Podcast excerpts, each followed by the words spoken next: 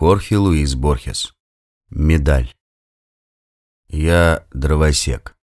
Имя мое никому ничего не скажет. Хижина, где я родился и где скоро умру, стоит на опушке леса. Лес, говорят, доходит до моря, которое обступает всю сушу и по которому плавают деревянные хижины вроде моей. Не знаю, правда, самому видеть его не доводилось. Не видел я и леса с другой стороны. Мой старший брат заставил меня поклясться, когда мы были мальчишками, что мы с ним вдвоем вырубим лес до последнего дерева. Брат уже умер, а у меня теперь на уме другое. Я ищу одну вещь и не устану ее искать. В ту сторону, где садится солнце, течет небольшая речка. Я ухитряюсь вылавливать рыбу руками. По лесу рыщут волки, но волки меня не пугают. Мой топор ни разу меня не подвел. Лет своих не считаю. Знаю только, что их набралось немало. Глаза мои еле видят. В деревне, куда я уже не хожу, потому что боюсь заблудиться, меня называют скупцом. Но много ли может скопить лесоруб? Дверь своей хижины я подпираю камнем, чтобы не надуло снега. Как-то вечером слышу тяжелую поступь, а потом и стук в дверь. Я открываю. Входит странник мне незнакомый. Человек он был старый, высокий, закутанный в клетчатый плащ. Лицо перерезано шрамом. Годы, казалось, его не согнули, а только силы придали но я заприметил, что без палки ему трудновато ходить. Мы перекинулись словом, о чем не припомню. Потом он сказал, «У меня нет родимого дома, и я сплю, где придется». Я обошел всю Саксонию. Это название было под стать его возрасту. Мой отец всегда говорил о Саксонии, которую ныне народ называет Англией. У меня были рыба и хлеб. За едой мы молчали. Хлынул дождь. Я из шкур сделал ему постель на голой земле, в том самом месте, где умер мой брат. Как наступила ночь, мы уснули.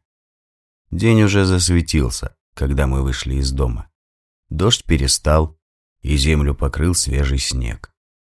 Палка выскользнула у него из руки, и он велел мне ее поднять. «Почему ты командуешь мною?» – спросил я его. «Потому», – отвечал он, что я пока еще король.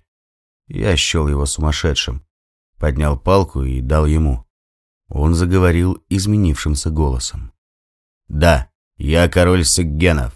Тысячу раз я приводил их к победам в тяжелых сражениях, но час мой пришел, и я потерял королевство. Имя мое Изерн. Я из рода Одина».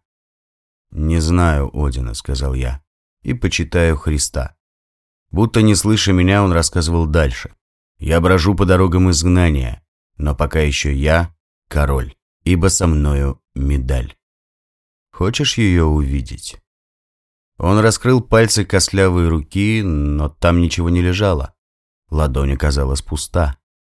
Только тогда я припомнил, что его левый кулак денно и ночно был сжат. Он сказал, в упор посмотрев на меня, «Ты можешь ее потрогать». Я с опаской тронул пальцем его ладонь и почувствовал что-то холодное, увидел сверкание. Рука его быстро сжалась в кулак. Я молчал. Тогда он медленно стал растолковывать мне, будто ребенку.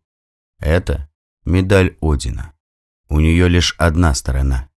Но кроме нее нет ничего на свете без оборотной стороны.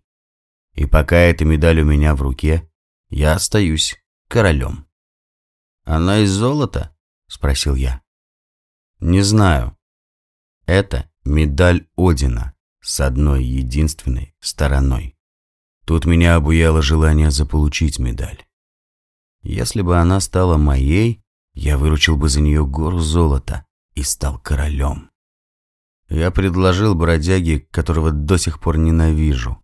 У меня в хижине спрятан сундук, набитый монетами. Они золотые блестят как топор. Если отдашь мне медаль Одина, я дам тебе сундук. Он твердо сказал, не желаю. Тогда, сказал я, иди-ка своею дорогой. он повернулся ко мне спиной. Удара топором по затылку хватило, даже с избытком, чтобы он пошатнулся и тут же упал. Но при этом кулак его разжался, и я увидел в воздухе светлую искру. Я сделал топором пометку на дерне и потащил труп к реке, которая раньше была поглубже. Туда его и столкнул. Возле дома я начал искать медаль, но не нашел. Все эти годы ищу ее и ищу.